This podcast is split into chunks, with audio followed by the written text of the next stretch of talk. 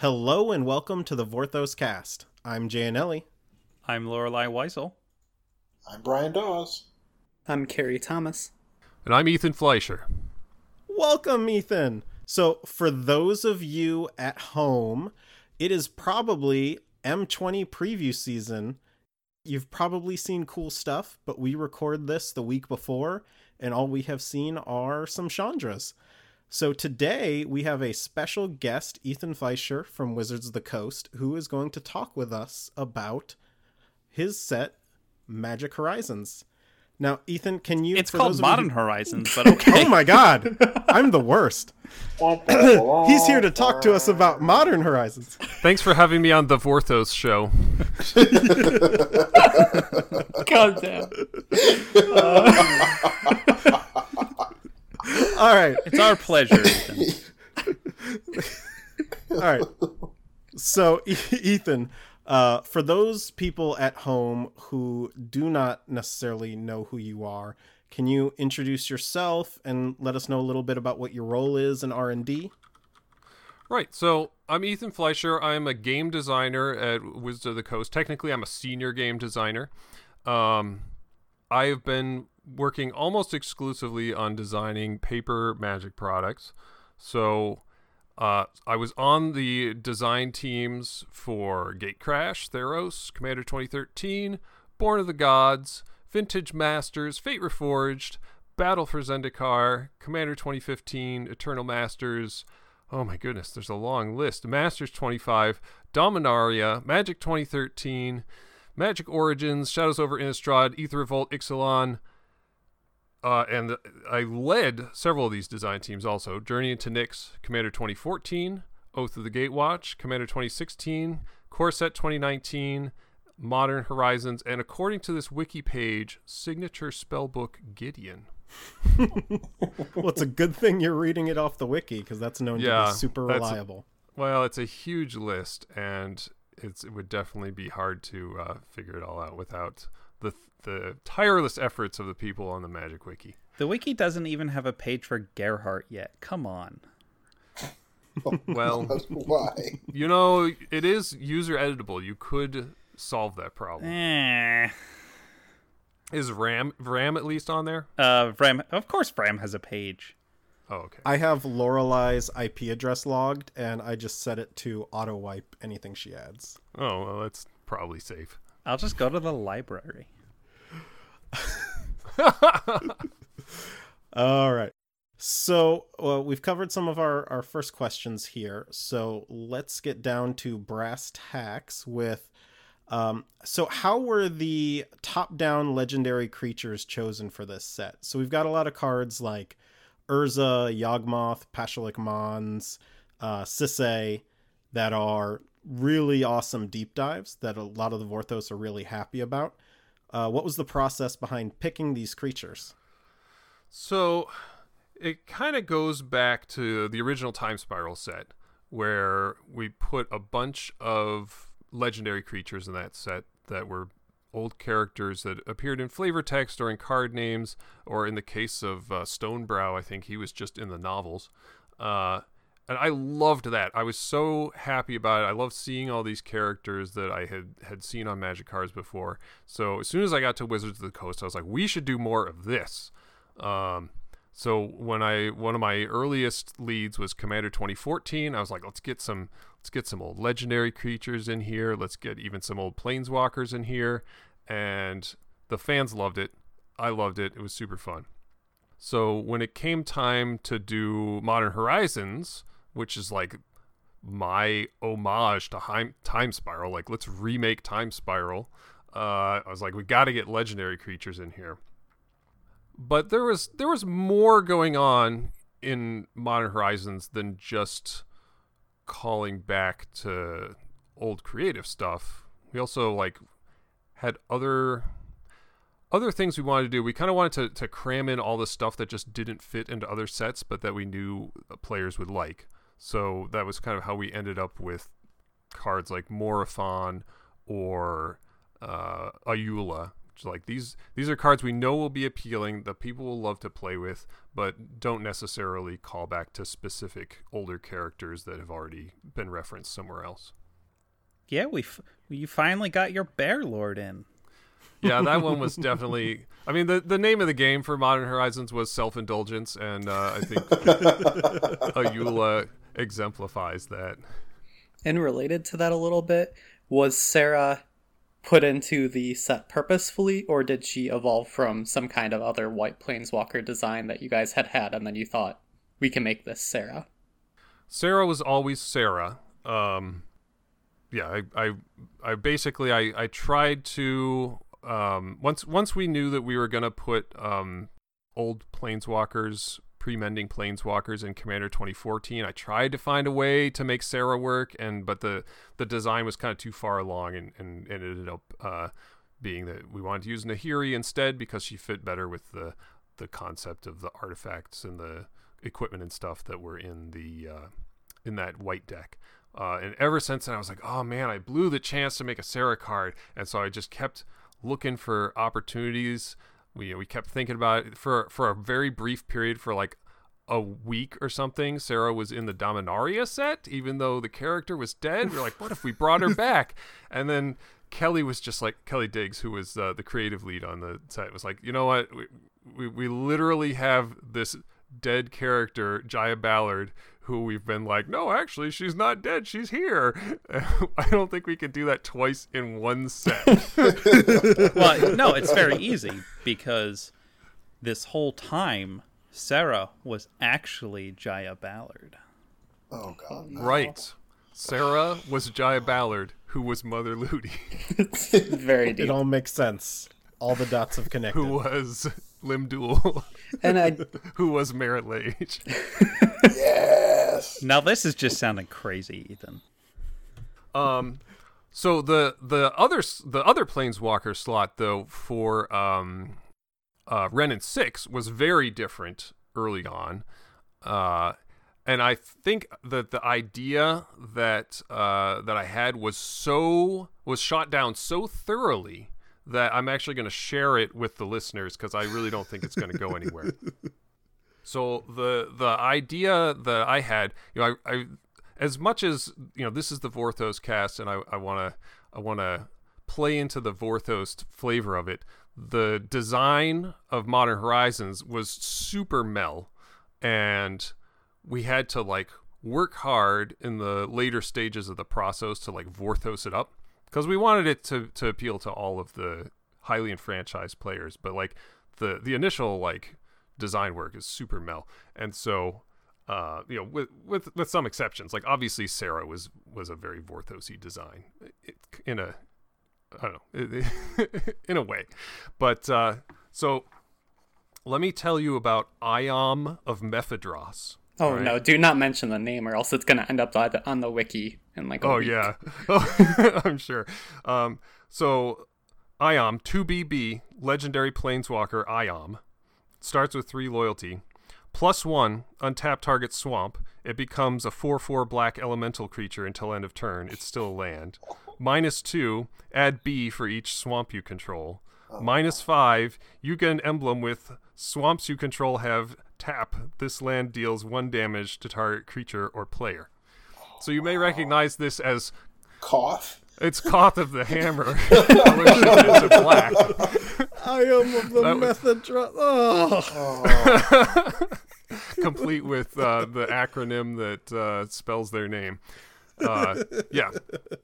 So like, I thought this was hilarious, but a lot of people in R and D were like, "This is disgusting. Like, this is an insult." Right? This is just like not only does it just like turn Koth into a joke, it just it just makes a mockery of the color pie and and and and people were really offended by this. So They uh, should be. so it's yeah. from the Mephidross. Not not gonna lie, I would have been slightly upset if that had happened because, like me personally, I'm I'm still doing that hashtag Koth watch until Oh, he yeah. comes back. So that would have made me very very sad slash angry. Well, th- then I'm glad we didn't make it because I think a lot of people would have would have been would have been unhappy about it. I'm glad the card ended up as Wrenn and Six because uh, Yeah. she is a super unique character. Uh, Magic has a planeswalker with a tree mech now, and that is a sentence we can say, and that is just awesome. Yeah, Wrenn, Renin six is way cooler than uh, than Ion of Mephidross ever would have been, and like we're definitely gonna see Koth again. It's just you know how slowly the storyline moves when you have to release it in quarterly installments. But you know, uh, it is so much faster than it used to be though with the newer system. So like we're still getting like 2 to 3 times the story we got when Koth was first introduced. So I hope we'll see. yeah, it's it's true. instead of instead of stretching out a, a sort of three act struck three act mini story over a year, we now kind of have three stories each year. So, you know, four if you have a good story in the in the core set. So, yeah, So, and which which happens sometimes with like uh your core set, Core 2019 had a really great story by Kate Elliott. yeah. That that was one of my favorite Magic stories of all time. Actually, I really enjoyed that, and uh, I'm super happy that I was able to inspire something like that. So, let's move on to our next question here. What legendary creatures were considered but not rejected? Uh, I'm sorry, what were considered but rejected? For instance, a lot of people have asked, you know, why Sisay over Gerard? Oh, sure. Um, so Sisay was yeah. right, So the the the concept, the design concept, the goal for Sisay was to enable you to build a commander deck with the whole Weatherlight crew. So obviously, this had to either be Gerard or Sisay, right? Oh yeah, I mean that was ours plan. Yeah, I mean, I guess you could. What was what was the character you tweeted about recently? The uh, uh, Bra- Il- Ilsa Bravo or something? Oh, yeah, um Ilsa like ILSA Ilsa Braven or something like yeah, that. Ilsa Braven. Um, but yeah, not not a significant enough character to uh, to be worth making a legendary card out of, in my opinion. But uh, so in the story, Sisay was was the the first captain of the Weatherlight to appear in Magic's storyline, and she was the captain of the Weatherlight. And then she got kidnapped by Volrath, and Gerard had to come out of retirement essentially and go rescue her. And after that happened, after she'd been rescued, he kind of hogged the spotlight, in my opinion. He just kind of horned in and was bossing people, and it never really sat right with me. So, uh, as much as Gerard's legendary card is terrible, and I think that it would be great to do a refresh for him at some point, it really felt like the card I wanted leading my Weatherlight crew was Captain Sisay, because she's the captain, and it just it, it, it felt better to me. All right. So that's why we went for that. There were a lot more legendary creatures in the file originally at, at various points. Some of them were pilfered for War of the Spark. So Feather was in there, and oh, interesting. uh, Fblthp was in there. And Doug Beyer sent me an email like, "Hey, uh, so we're doing this War of the Spark, and I really think we should have Feather and Fblthp there." And I was like, "Well, that sounds like a good idea to me." In general, if I'm working on a, a supplementary set and there's something that a standard legal set needs, like the standard legal set gets first dibs over a uh, an ancillary product. And let's see what else. We had Gerda Äagesdotter, who appeared in a lot of Ooh. Ice Age flavor text. She was, uh, I believe, she was the one that like took over the School of the Unseen from Joda. She did like a, she like got him out of the way and uh, tried to take it over, and uh, or was that Gustha Ebbasdotter? I always get those two confused. There's like Gustha, Ebbasdotter, and Gerda, Äagesdotter, and they're like cousins, and one of them was mad that Joda was never going to leave the Archmage spot, drugged him, and they together they sold him to Lim-Dûl, essentially. Right. So yeah, so we we had her in the file for a while, and uh, Urza was a, a white blue card, but then we uh, we cut all of the two color, almost all of the two color legends out of the file, um, because we needed those in a different product that you know nothing about. So we cut them down, And then we were like, we really need to have Urza though. Like, who is this Gerda Äagesdotter? Said literal everyone else in R and D but me. and and so, uh, yeah, so Urza became mono blue, and uh, Gerda Äagesdotter exited stage left. Maybe we'll see her again sometime. I don't know. Um, some of the some of the uh, you know some of the the uh, cards that got cut were characters you know, like Ashnod or Nevinyrral, uh, or Turi, who is uh, Kyora's sister. Um, That would have been amazing. You're monsters for cutting her. I know it would be so cool. Uh, or Garth One Eye, he was in there for a while. What? I know. What about Grover? Uh, Grover Please. was not in there. What about but, Loot uh, you've you've been talking about Grover a lot lately, so that means I've been thinking about Grover a lot lately. Good. Um, and then there were there were some new legendaries uh, characters that uh, that didn't make it. I'm just going to tell you their names. But uh, Vandar, King of Thieves. These are all just the playtest names that I typed into the file, also, uh, so they, they don't have any creative significance. Uh, Arthur Opod. That's like a if he was an Irish guy, Opod. Uh, uh, the Wise Crone. Um, Oh, and then there's uh, the Remembrance, which is the uh, the equipment that uh, that Dagatar had, right? Yeah. smashed. Um, but yeah, none none of those made it. But uh, yeah, because a lot a lot of things got changed during the set design period. Emer- Emrakul willing will get to see them all in Modern Horizons too.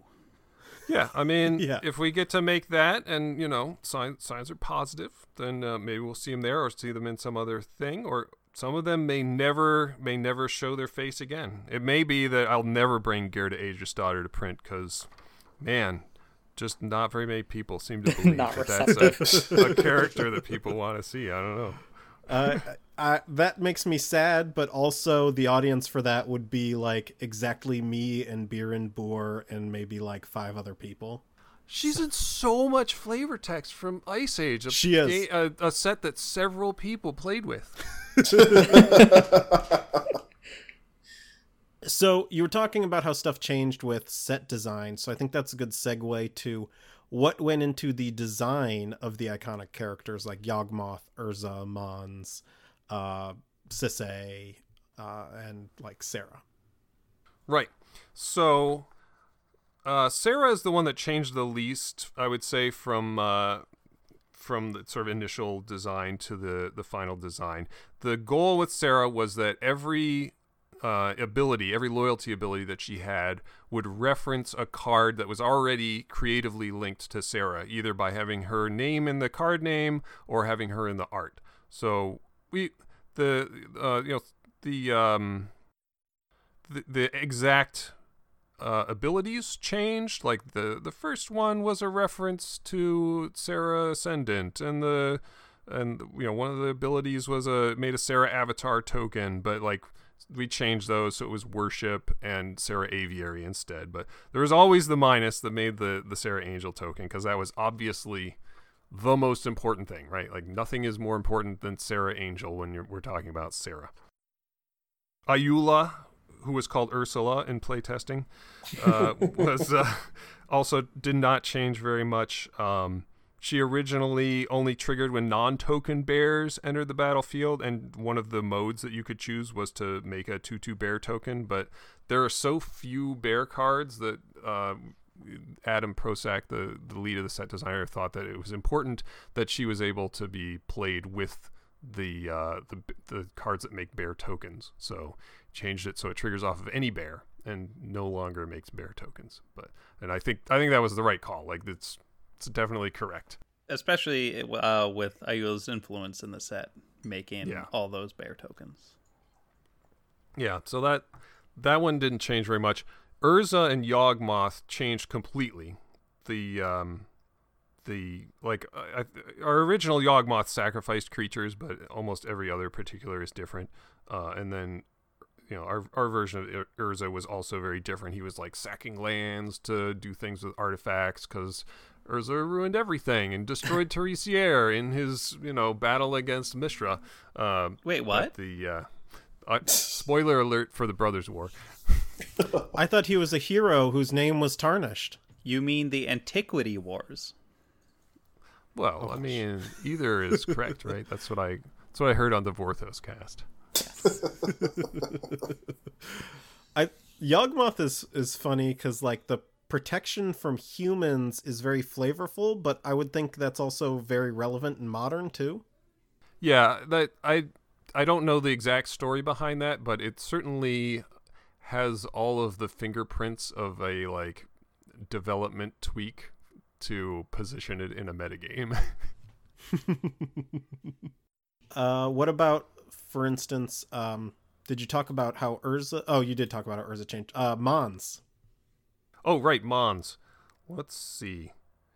Yeah, Mons changed considerably, but we knew that we wanted Mons to be a Goblin Tribal reward, uh, both because that was a deck that we wanted to push in Modern, and also just because that was clearly, you know, we it, it's sort of an homage to Mons Johnson, who's a, a game designer at Wizards of the Coast, and a reference to the card Mons' Goblin Raiders.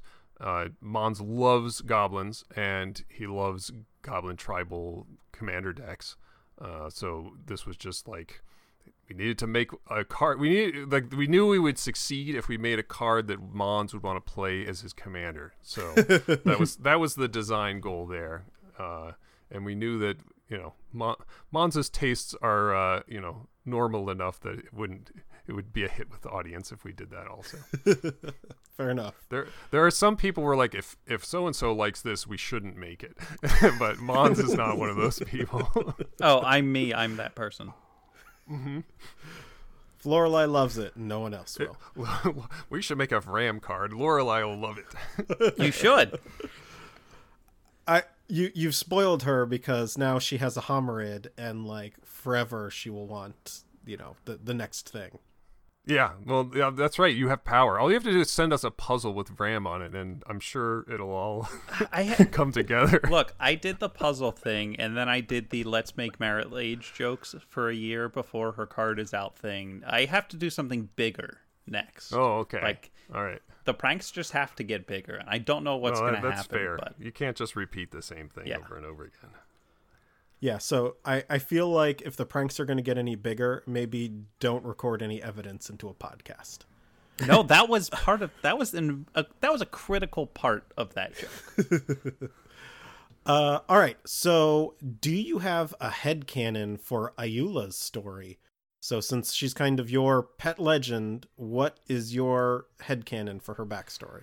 You know, I'm I only started thinking about this like a day or so ago when somebody tweeted a similar question to me. So I, I don't have a whole lot developed yet. I don't know what plane she's on either even. I I like to imagine that she's maybe on Tarkir just because that's where all the bear punching happens.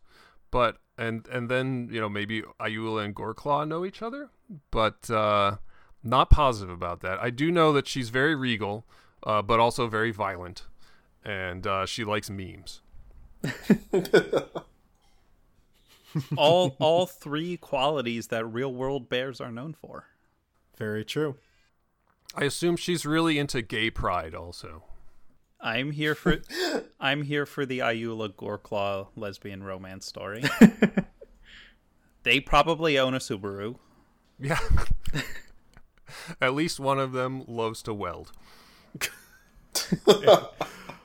Uh, All right. So, uh, our next kind of jumping off point here is there are some really popular tribes in this set that maybe weren't exactly what the modern crowd was expecting, like slivers and ninjas.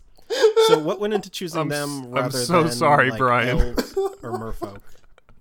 Poor Brian, he's just weeping This is this this question is exclusively for Brian because like every every card that came out, it's not elves, it's not elves, and then like the one Harrow elf came out, and he was like, "Yeah, I guess that it, it's it's an elf." All right, so here's here's the story here. All right, ninjas were just nonsense. It was just because we wanted to make more ninjas. Uh, basically, I needed them for my cube, so that's why that happened. I can appreciate that. I, Yeah. I have been asking for more ninjas, so So the when and it's also important to remember we didn't design the set yesterday. We designed the set like a year and a half ago. So you know, think back to the modern metagame at the time, and elves and merfolk were pretty strong at that point. Um, and so what we were trying to do, our, our sort of constructed goals for Modern Horizons were to lift up tier two decks and tier three decks and give them a better shot. But we had to sort of ignore the higher tier decks, the more powerful decks. I'm not sure if I'm not a huge modern expert, but um, merfolk and elves were pretty strong when we were working on Modern Horizons, and we already knew that there were some tools coming out in uh, like Core Set 2019 and such that we didn't didn't know how they were going to work out. So we focused on those lower tier tribes like slivers and goblins to try to raise them up to equivalent power level with elves and merfolk. Now, obviously, the metagame has continued to evolve since then. Elves and merfolk aren't quite as powerful as they were, but uh, you know, we had to had to work with the data we had at the time, obviously. I'm still super grateful we got slivers in this set. Yeah, slivers are fun. They're really fun to design. Uh, I I don't envy the art directors having to uh, figure out how to make them all look different from each other. But Oh, Cynthia uh, did great. fortunately, that's she did a great job. She did a great job, and uh, Sam Burley did a lot of early concept work that kind of solved some of those problems. yeah, Uh, I um I was very vocally not a fan of the original sliver design, but these newer versions really solved a lot of the issues I had with it in terms of their legibility. Yeah, I mean the the art direction of Magic has just improved so much since uh, Tempest Block that uh, I'm I'm not surprised that we were able to find something better to do with them. Uh, and there was just no there was no chance of us going to the like M14 style uh, visual design for the slivers just because the audience reaction to that was profoundly negative. Yeah, people people people were not a fan of the predator slivers. No. Um no, no, please, alien slivers only, no predator slivers. I I liked the uh I, I I didn't like all of them, I should say, but there were a few of them that were really good, I thought. But uh yeah. There were a couple I didn't like. I didn't mind them because we were going to a new plane with slivers and they were taking different evolutionary paths and they were doing like cool different things. Uh, if you go read, um, oh, God, what's the Hastrick story called? Um How I Survived the Skep? Something like Yeah. that. Yeah, it's uh, alternate Um, title Prisoner one. of the Skep. Prisoner of the Skep, there we go. Um, and Barton the Biologist. yeah, I like those those stories. Yeah, those stories were both very good, and they we got really interesting looks into the Shandalar Sliver. I will call it a society because like Hastrick catalogs the uh, the Thrums and the Predators and the Primes, and then eventually the Hive Lord. And there are rituals and carved histories in amber, and uh, slivers are doing weird stuff on Shandalar that we haven't seen them do on other planes, and that's kind of neat. Yeah, and we don't even know where a lot of the slivers in Modern Horizons are. Like, are these Dominarian slivers? Are they somewhere else? I don't know. it, it, it was uh, really fun writing for this. Um, we had a, a fun time thinking about a lot of those old sliver flavor text conventions. Um, so we got like a Rukarumel quote. Uh, they were the time spiral field guide flavor text for slivers character. So we got one of those in there. So that that was cool. Oh, so anything with that character is Dominaria. Yeah. So so we got um, there's a Rukarumel, uh, there's a Benalish quote um, for something on uh, Lancer Sliver, so that puts that on Dominaria the, also. the pole arms one. yeah. Uh, referencing Talon Sliver's flavor text from Tempest. Right. Because Break out the pole arms. because we got to do stuff like that in the set. I don't know if you mentioned Ethan, but you were also on the creative text team with us. Right. I, I this is my this is my only creative text so uh, team so far. I, I got to work for Alison Luhrs, and we had this database uh, that kind of everybody could see what everybody was writing and like riff off of each other, and it was it was fun. I I went in very early on. Everyone was kind of like very tentative, and you know being being maybe a little serious and, and a little straight laced. I just went in and started writing some bananas nonsense. Oh, it, it got was- it got ridiculous. Everyone was like, "Oh, I get it. We got it. We could just completely let loose here." Well, because it wasn't like it was like there were specific instructions that I wasn't sure how to interpret, and but then as as we kind of figured out what the set was, I think I think everyone kind of unleashed, um, and we got. Um, do you remember the bear hug debate? I don't Oh, remember if you were um, involved in that. I think I was involved in that. We were talking about whether whether referencing bear hugs was too silly or too something. goofy for uh, Savage. Swipe the fight card. We like it was the most serious, lengthy debate of the project, where where we were trying to figure out if we name a card Bear Hug, is that an uncard or is that a black bordered card? And and I, I like where that card ended up. Um, I think it's fun and lighthearted without being like we got plenty of cards that got just obnoxiously goofy, like Chillerpillar, but like it, that that was like the kinds of things we were talking about for this. It was really fun.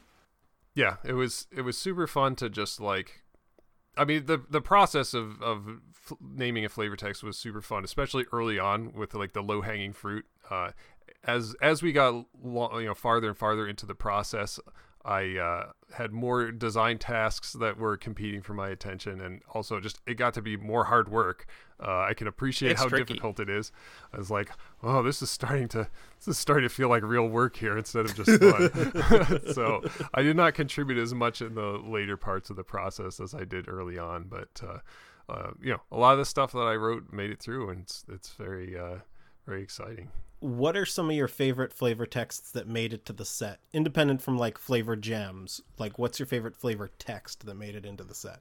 I, I am totally in love with Segovian Angel. Um, Oh, it's so just like the the the fact that like we worked in Wurzel and Thommel, who are the two uh, two characters, planeswalker characters from the very first Magic fiction, uh, a reference to Segovia, and then a brand new plane, Garganticar, that only exists because of this flavor text.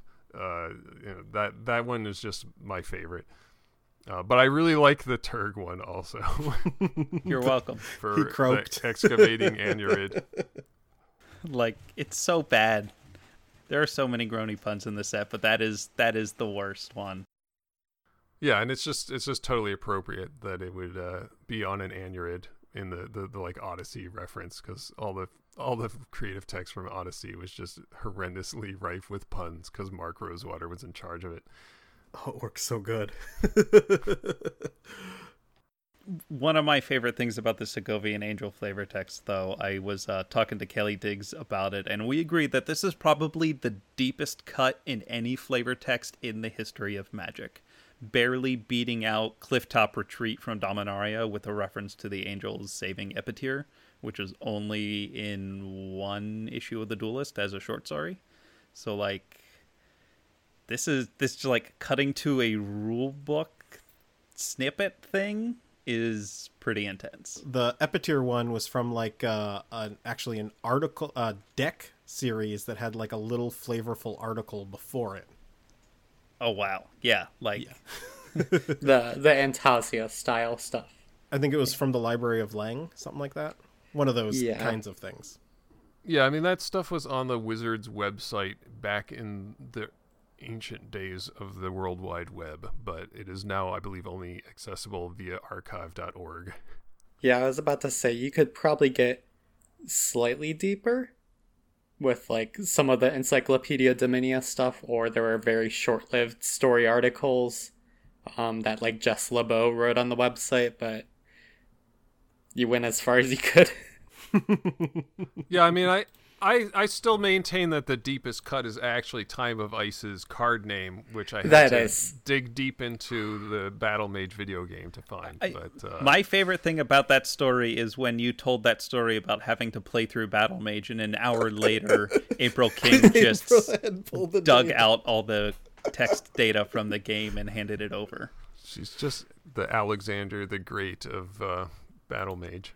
There's a whole bunch of strange stuff that's still like lingers in a lot of those games. I know um, Jared Carthalion's dad is, or Adam Carthalion is still only known to be living as a shade on like one of the planes in the game because you can encounter him, but only if you pick Jared Carthalion, and you have like a one in four chance of encountering him if you take a certain path.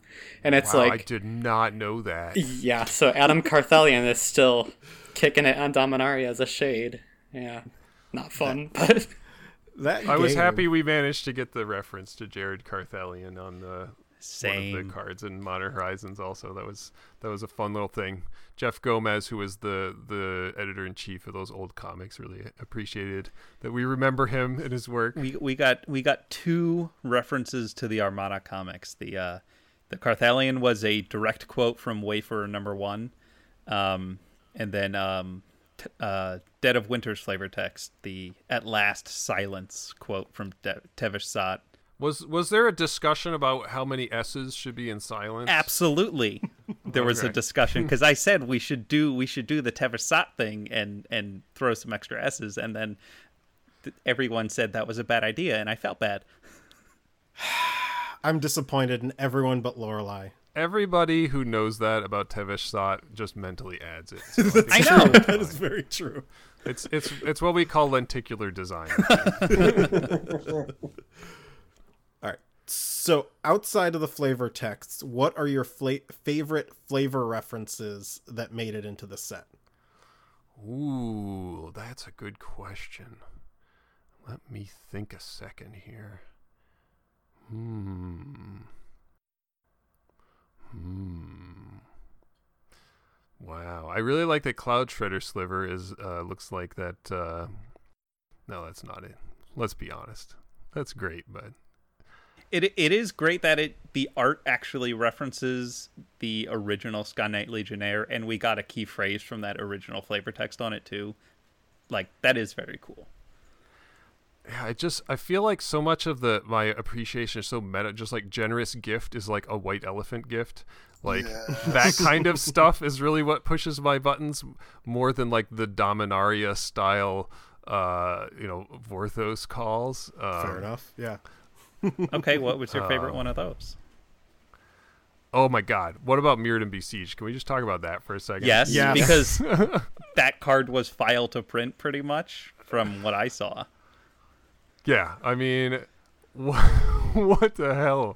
Um, that one is so meta, though, right? It's a reference to the to the Mirrodin Besieged pre-release event, like, well, and obviously the you know the siege cycle from Dragons of or Fate Reforged. And the set name. Yeah. Oh God, it's just so it's on so many levels. It's all over the place, but. I don't feel like that answers the question exactly either. Oh my god, there's got to be something. I'm looking through the set right now. It's so exciting. Every card in this set is cool. Yeah. the the thing is the the things the things that that excite me like the the like the pure Vorthos thing that excites me the most is the Serra card. Like no question. Uh but the the the things that really push my buttons here are the the the cards that refer to things outside of the um internal universe of magic and refer to things about the game of magic in some way by either referring to other cards or or refer to things in a in, a, in an oblique way like Splicer's skill is kind of like this this weird pun right about the splice mechanic and the splicers from New Phyrexia and Phyrexian splicer from what, Tempest block or something right? So yeah like that's the stuff that really pushes my buttons Whereas, like in Dominaria, the things that push my buttons were all just about like, oh, here it, this whole place feels like a cohesive world because all of this stuff connects to the old lore, right? Um, so it feels very different in that way. Hey, can we talk about Time Spiral a little bit? yeah, sure. Because every time, every time somebody talks about Time Spiral, Lorelei goes, "Oh, I have problems about Time Spiral," and I want to talk about Time Spiral for at least a few minutes. No, we got time. Go for it. If you got time, we got time. If you're going to agree with me, then I have time. I agree with you. I agree with you. Um, maybe not for the same reason though, but the the thing that like the thing that bothers me about Time Spiral that we totally dodged with Dominaria was Time Spiral. The style guide was all about this post-apocalyptic setting, and it was all just broken down by color. Good. You're hitting on one of the major rants I have about the set. Why is a Banalian and somebody from Corliss dressed exactly the same? Like, why do they look the same? They don't have the same. They live on the other opposite sides of the planet from each other. There's no. There's so little like of the cultural inspirations and the cultures that were invented on display in Dominaria. It's all just like this this weird gas mask future where everybody has their noses eaten off by acid rain or something. Yep. And it just feels it feels like it doesn't uh, draw upon the history of the plane in a way that the Dominaria set did. I just that that was what bothered me so much. Just looking at looking at Time Spiral, and then even more when I actually you know I, I have access behind the scenes to all the the background material that we generate, and you look through the Time Spiral style guide, and it's just like this is what a white human looks like. This is what a blue human looks like, and it's like oh this is not this is not what I want, right? Right. So can I can I tell you something? We have an Mm-hmm. agenda that we had some features we had talked about sitting in here forever. One is time spiral versus dominaria, and bullet point number two is lack of definition between cultures for that All right. exact reason. It's Well, then we'll just like treat this months. conversation as a brief teaser for what is going to be an in-depth look at Time Spiral versus Dominaria. There there is a whole there is a whole section on the agenda of future things that I think are just listed Lorelai's rants. Lorelai's rants. Yeah, It's Uh-huh. it's on there There are three or four bullets under there. I think. I mean, there there were some cool things in Time Spiral where like they did some specific callbacks to specific things. Yeah. You know, like here's the here's the crown that the fallen angel wears and and things like that. Um or like here's a reference to um Jacques le Vert or something like we're going to call back to him like okay, cool. But um Tho- yeah. Those references just felt like references. The set didn't feel like a world. Right, and I th- I think that that was the big problem that we had to solve early on in Dominaria is what's this world is about. Yeah, Dominaria was the perfect magic set, I think. I'm inclined to agree. I'm I'm not going to argue with that. No. Um, I, I, I think everything about that. I mean, like, there's a Homerid. I mean, I like Modern Horizons a lot. Buy Modern Horizons, but uh, yeah, No, Dominaria. Modern, Modern Horizons is really good too, and I, I think Modern Horizons, like like hashtag Watsy staff. Modern Horizons does do a lot of the Vorthosy things in a similar way that made Dominaria good too. I, I think between a lot of the card concepts and then our work with the names and flavor text, there are a lot of cards on Modern Horizons that feel cool in the way that Dominaria's cards felt cool. I really appreciated stuff like Knight of Old Benalia that Mm-hmm. referenced that this was a time spiral reference block without going deep into that time the time portals that were everywhere in the art in the original set. Yeah, let's get into Mishra going into the future real quick. Yeah, what happened there? Is that canon? Did that really happen? I don't know. Maybe it was an alternate past. That was one thing we we kind of dodged with with the Dominaria set. We kind of didn't reference all that weird stuff that happened in the Time Spiral. like we we referenced stuff that happened in the Time Spiral novels, but not so much the stuff that happened in the Time Spiral magic set.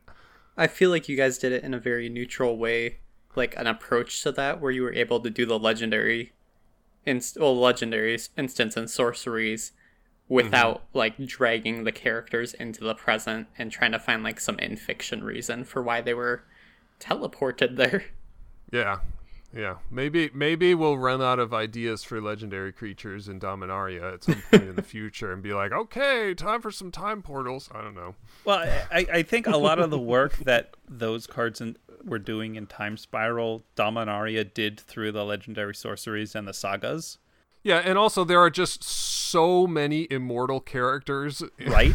that that there was no shortage of people that we just be like, oh yeah, this guy's still alive. Oh yeah, so is she. Yep.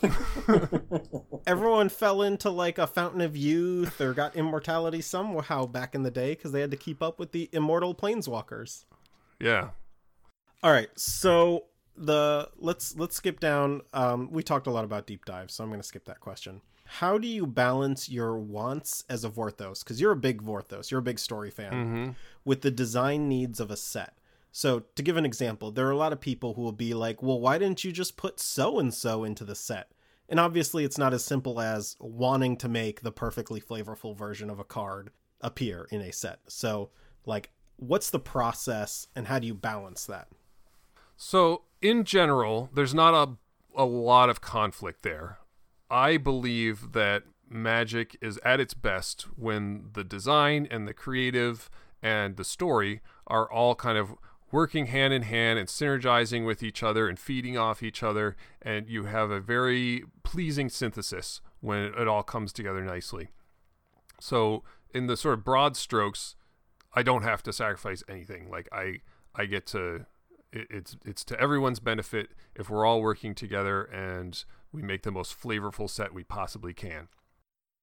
Um, when it comes to card by card, of course, though, you know, ultimately there there are some concerns here. Like one of them is we're trying to make pieces of cardboard that people want to own, and that means that they while we we can do a few that are just like complete nonsense and just happen to tell a story.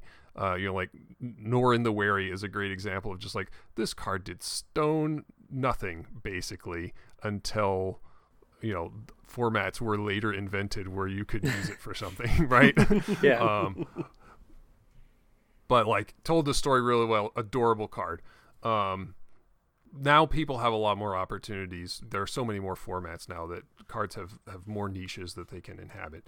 Um, but you know, pe- people need to want to own it, and also it you know it needs to uh, fulfill a, a purpose as a game piece in the larger meta games that it will inhabit. Usually, this means standard or commander, right? That's you know a lot of Vorthos, a lot of the sort of Vorthos shots are legendary creatures because they're very easy to uh, make recognizable, right? You just put the name of the character on the card. Everyone who's seen that name in any context can recognize it, right? Um, so Exactly, like like classic Vorthos All Star cards, like Ascended Evan card, name of the creature right in there. right. right. But when if you get to where where you're you don't have a proper noun in the name and it's a more oblique reference um, to a storyline event, which I'm having trouble thinking of an example at the at the second, but uh, it can be a little more obscure, which is fine. Like it's good it's good to make things that are you know accessible at different levels of uh, of knowledge or investment. Um, so sometimes it's important to like plant your flag and be like, this is the character. We're doing this. Don't screw this up, developing team or whatever. So like Feldon of the Third Path, I was like, here's the story we're telling. Yes, I know it's a repetitive game state. It's a repetitive story. You got to do it this way. And you know that, that's an example of a card where like I designed it and I wrote it all the way to print, making sure nobody messed it up because I was like this one's important to get right. We gotta get this one right. Appreciate it, like especially with legendary creatures. I think like Rando pushed for constructed rare creature. If it doesn't hit exactly flavorfully with the art and the name, it's less whatever. But you know the difference between Feldon like doing the Feldon thing and Ludevic doing whatever it is that card is doing is the mm-hmm. difference between a card that people love and a card that people loathe. And Yeah. like that's kind of where a lot of these legendary creatures kind of live and die.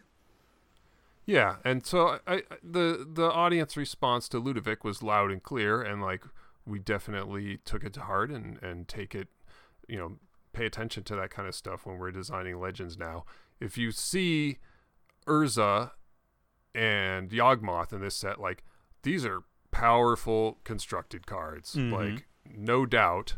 And you know, if we were just designing purely for flavor, they probably wouldn't do exactly what they do. Like there are definitely some uh, some compromises made for gameplay and for format balance that that aren't necessarily in accord with flavor. But like, are they both really powerful? Yes. Is Urza definitely an artificer who makes war machines that uh, you know artifact creatures? Yep, no doubt about that. Is Yawgmoth definitely doing hideous experiments on people?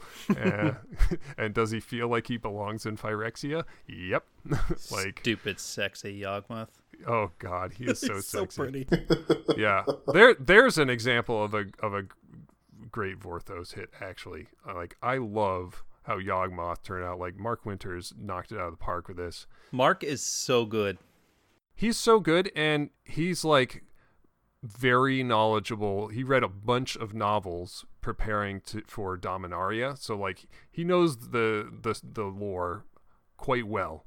And you know, he read the Thran, he read the Brothers' War, he read a bunch of that stuff. So just so our, our listeners know who we're talking about, it's Mark Winters, who was a uh, former AD on our art director for Wizards of the Coast and was the cr- art director creative lead for Dominaria. Right, and then he subsequently retired from art directing, and or at least for us, and uh, but he still uh, illustrates Magic cards. So he uh, he illustrated Yawgmoth for us, and I'm sure he was really happy to get that assignment because uh, he's he's very invested in Dominaria and the background and all that stuff. So uh, he was able to like tie the visual design in with the the you know Yawgmoth's vile offering and stuff like that. So it's pretty awesome. The temptation to make him like repulsive was probably pretty strong, so I'm glad he went with the more flavorful, beautiful Yawgmoth, quite Yeah. frankly. Because he was Oh, a very God, it's so charismatic and alluring figure, and he needed to look like it. Well, and he's like the Satan of Magic the Gathering, right? Like Oh yeah, that's a good point. I want sexy Satan. I don't want ugly, dumb looking Satan. you know? Satan should be tempting, right? You're not wrong. Yes, You're that's not why wrong. Tibalt looks the way he does. Oh god, he is the snappiest dresser in the multiverse. I I got to write a lapels line for him for Arena. That was really fun. I believe it's the Avacyn Restored world building panel at one of the PAX events, but Jeremy Jarvis like explicitly calls out Tibalt as like a Versace planeswalker. Oh And I yeah, thought that was- absolutely. And that has stuck with me ever since as one of the 10 people that has watched that panel. he's my he's my fancy trash son, and I love him immensely. And I I lost my mind when I saw him in War, and was like, wait, you're telling me I get to write Tibalt? Circling back to the flavor text, a real quick question. You did write for Modern Horizons. Have you, yes or no, written for any sets since then? uh no, I have not. Ah. Do you plan to return to that stage someday? Uh, I might. I might. I've I've been I'm finding myself very invested in Equestrian, which is one of the upcoming sets. So I may ask if I can uh, Hop if I can write some names and flavor text for that. Well, if you're interested, now I'm interested. Now I want to write for Oh. it. Equestrian is so sweet, and you guys are gonna get to see it in like years from now. That's something I didn't appreciate when I started writing last year. Is that like I'm a year in the future. I have to sit on so much cool stuff. This set is unbelievably awesome. Yeah, I, I generally work on stuff two or three years before anybody outside Wizards of the Coast sees it. So uh, I, it, it generally goes so long that I forget a lot of things about the set by the time it comes out. And preview season is always like, wow, these cards are so cool. I love Magic. That's what happened. Like no, like legit. Um, we were going through Modern Horizons preview season, and there were like I totally forgot Mirrodin Besieged was even a card. And then I got previewed, and I'm like, oh my god, that's right, that was amazing. And I thought that was amazing last year, and then I didn't remember it, and it exists now. It's interesting. Hopefully, if everyone should go buy Modern Horizons, so we can get a Modern Horizons 2. Hopefully, Ethan, you will be involved with that because uh, I, I know how much you enjoyed working on this one, and uh, hopefully, I can write for that one too because this is this is just exactly the kind of set that I super enjoy writing for. We got to do deep cuts, we got to do goofy references, we got to do lots of puns. We got to just make new stuff, um, new funny stuff, new serious stuff. Like we this this set has everything in it, and we got to do a little bit of everything, and and that was so much fun. Well, it was super fun from the design angle also, and uh, yeah, I think I think everybody who worked on it just had a blast, and so uh, if anybody buys it, we will uh, we'll probably make another one because goddamn, that was fun. I'll circle back to one more thing. The Serra was originally slotted for Commander 2014 until she was usurped. Ravidel was also that's- slotted. Uh, we we considered everyone we could think of. Yes. Um, I wouldn't say that Serra was slotted so much as just in consideration. the process for Commander 14 was like we designed the Planeswalker cards bottom up, you know, from a functional standpoint, and then we kind of found characters that that felt like they could could match them, and then like tweaked the card designs to better match those characters, if that makes sense. yes. So, um, yeah. So, I, it was more just that if I'd known that we were going to have pre-mending planeswalkers, I would have started from a more top-down direction. I think. Mm-hmm. Right. I would have. I would have been like, okay, we gotta do Serra, of course, and then we- we would have designed the the whole deck to work with Serra. It would have been Angel Tribal or something. But uh, as it was, we we designed the decks and we designed the the planeswalker characters to work with those decks. And then if there was if there was a good creative fit like Teferi worked worked well uh you know Freyalise worked well then we went with the the older characters. And if there wasn't then we just uh made new characters like Daretti or uh or some some characters that that didn't exist you know, that, weren't very well defined like uh Nahiri the Lithomancer who was just the Lithomancer back then and uh Ob Nixilis in his sort of pre demonic transformation form Yeah, that was really cool. I really like that. And, and uh, I don't know who illustrated that card offhand, um, but having his helmet have the same array of spikes that mirror his horns as a demon is super cool. Yeah, um, that one turned out really nice.